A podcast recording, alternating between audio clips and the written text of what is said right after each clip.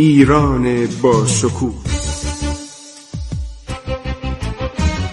2800 سال تاریخ.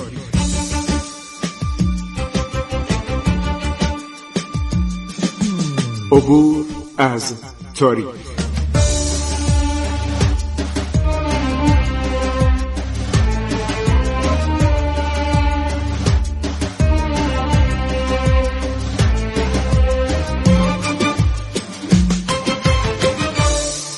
من خسرو معتزد هستم.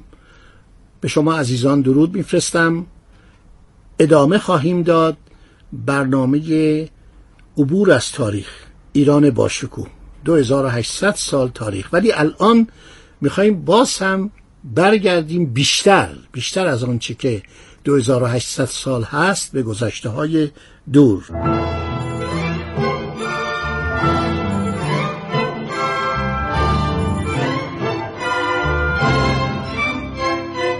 عبور از تاریخ.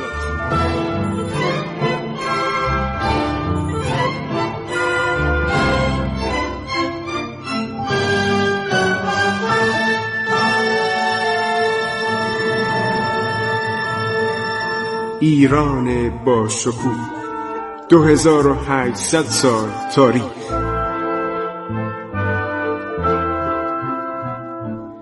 سرگذشت ایران ما به روایت خسرو معتزد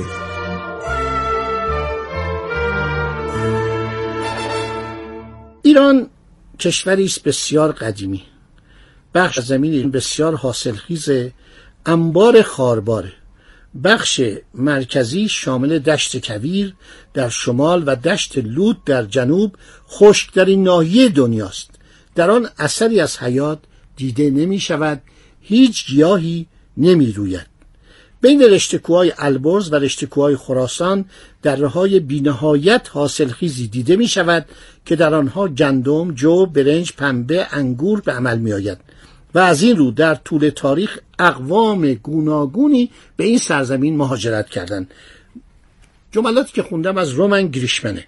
تاریخ ایران از آغاز تا اسلام. ترجمه محمود بهفروزی این کتاب خیلی کتاب جالبی چون گریشمن سالها در قسمت های عرض شود که جنوبی ایران در حال اکتشاف بود و در شوش مخصوصا در شوش که در برنامه گذشته عرض کردم که امتیاز انکشاف آثار باستانی ایران رو ناصر الدین شاه به فرانسویا داده بود. البته یه نکته پیش اومد که پرچم فرانسه بر فراز شوش در احتزاز بود و دولت ایران اعتراض کرد گفت شما چرا این پرچم فرانسه رو به جای پرچم ایران بر فراز یکی از قدیمی ترین آثار باستانی ایران به احتزاز در آوردید البته گریشمن نویسنده بازوقی بود آدم باسوادی بود و در هر حال اینها نصف آثاری که در ایران به دست می اومد از زیر خاک آثار زیر خاکی رو غیر از آنچه که حفاران و قاچاقچیان میره بودن اینا در می آوردن به فرانسه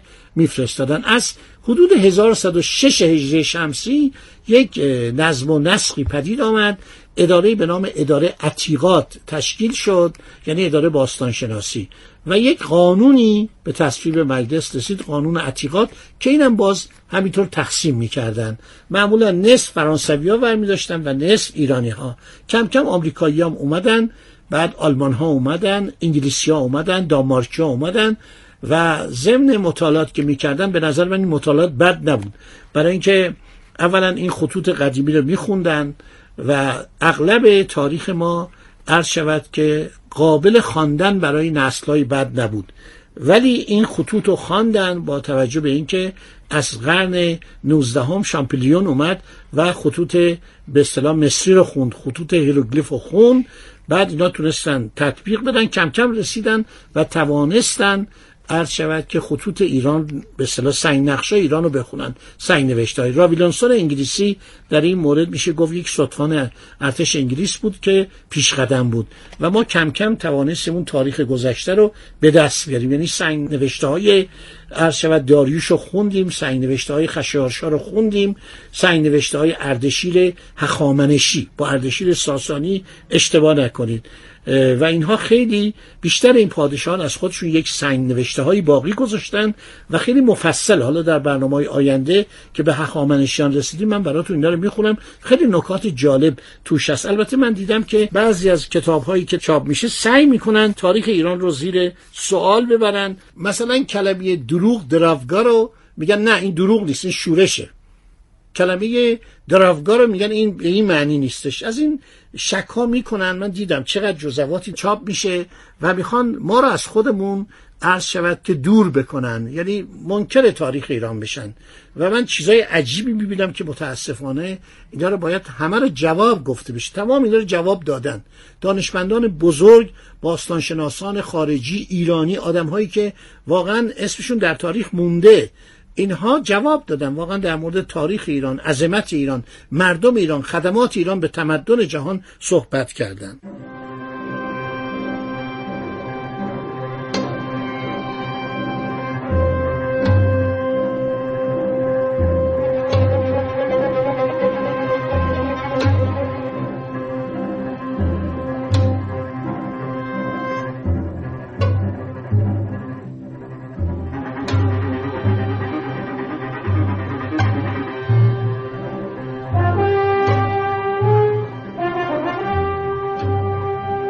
در زمانهای بسیار دور مردم بومی ساکن در ایران به علت زندگی در فلاتی که کوهای بلند اطرافش رو احاطه کرده بود این مردم زیاد به فکر دفاع از خودشون نبودن. چون ایران این کوههایی که اطراف ایران هست و سوزان بودن دشت ایران آفتابی بودن دشت ایران این به اصطلاح آفتاب درخشانی که حالا براتون خواهم خوند که این آفتاب چه نقشی در زندگی ایرانی ها داشته. از یک کتاب خیلی جالبی دیدند آفتاب ایران.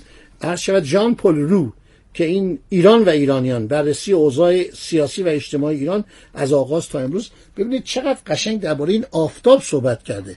و بعد یاکوب پولاک پزشک ناصرالدین شاه قرنها بعد میگه که این نکتهش خیلی جالب. نوشته خیلی از بیماری هایی که در اروپا جان مردم رو می‌گیره در ایران به خاطر این آب و هواش و این آفتاب درخشانش عرض شود نشو نما نمی‌کنه. ایرانی ها از خیلی از بیماری ها جان سالم به در می‌برن. در حالی که در اروپا مثلا این بیماری باعث مرگ و میر میشه. همه رو صحبت کرده. پهناوری ایران به نفع ایران تموم شد. اخیرا یک نویسنده در آمریکا استیون وارد. این نویسنده کتابی نوشته به نام ایمورتال. ایمورتال یعنی فناناپذیران. کتابش به هنوز به فارسی ترجمه نشده. این کتاب قسمت های شما نگاه می کردیم فوق است. یعنی درباره جنوب ایران نوشته نواحی جنوب ایران. میگه در جنوب ایران به قدری عرض شود که وقتی شما از بندر عباس یا مثلا از نواحی جنوبی پیاده میشید آفتاب سوزانی که است کویرهای بی آب و علفی که است به نفع استقلال ایران عمل کرده یعنی پرتغالیا نتونستن. پرتغالیا که از 1507 در حال پیاده شدن در خاک ایران بودن. در سال 1518 گرفتن. هرمز گرفتن. بندر گامرون رو بنیان گذاشتن این بندر عباس اینا نتونستن بیان. اینا می‌خواستن بیان به طرف فارس و داخل ایران از کازرون جلوتر نتونستن بیان. این آفتاب سوزان ایران و این عرض شود که دشت های برهود و این کویرها به استقلال ایران کمک کرده. اینه که میگه ایرانیا زیاد به دریا و دریانوردی توجه در یه زمانی البته نشان ندادن به خاطر این بود که خطری از جانب جنوب ایران رو تهدید نمی‌کرد. ولی کم کم ایرانی ها ناچار شدن در برابر مهاجمانی که در اطراف ایران بودن روی به اسلحه بیارن. اسلحه به دست بگیرن ارتش تشکیل بدن حتی دولت تشکیل بدن. شما وقتی از گذشته ایران یاد می‌کنید ایران یک دولت مرکزی نیستش. ولی ناچار میشن که برای خودشون دولت تشکیل بدن و همون دولت ماد که اشاره خواهم کرد بر اثر این عرض شود که احتیاج به وجود میاد ایران با شکوه. 2800 سال تاریخ.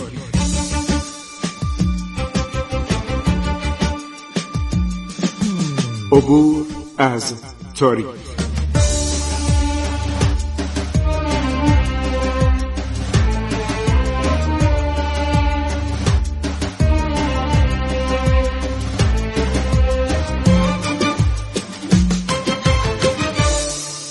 خب دوستان بحث امروز به پایان رسید. این بحث ادامه داره. انشالله در برنامه بعدی دنباله ماجرا رو به عرض شما خواهم رساند. خدا نگهدار شما باد. روز خوش و خرمی داشته باشید. وطنم ای شکوه پا بر در دل التحاب دوران ها کشور روزهای دشوار زخمی سربلند بحران ها ایستادی به جنگ رو در رو.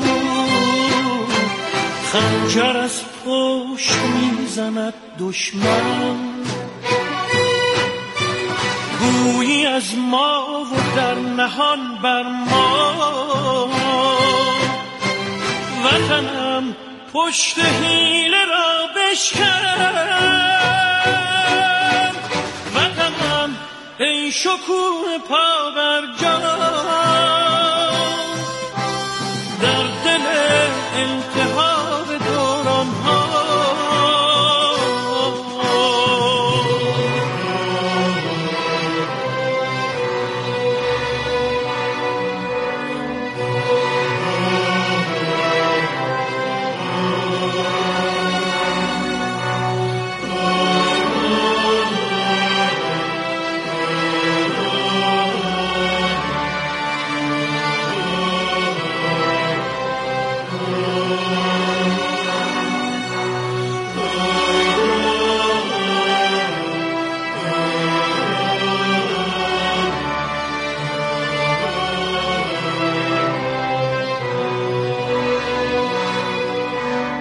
رگت امروز تشنه عشق است.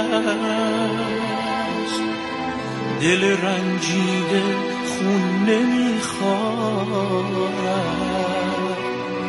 دل تو تا ابد برای تپش. غیر عشق و جنون نمی‌خواد.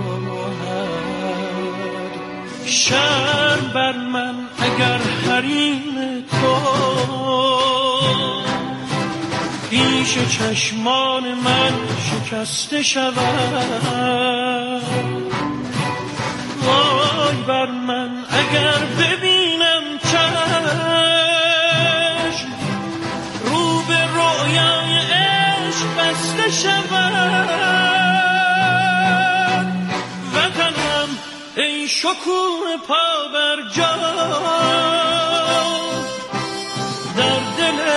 التحاب دوران ها کشور روزهای دشوار. زخمی سربلند بحران ها از تب سرد موجهای خزر. تا خلیجی که فارس بوده و هست. می شود با تو دل به دریا زد. می شود با تو دل به دنیا بست. می شود با تو دل به دریا زد. می شود با تو دل به دنیا بست. Santa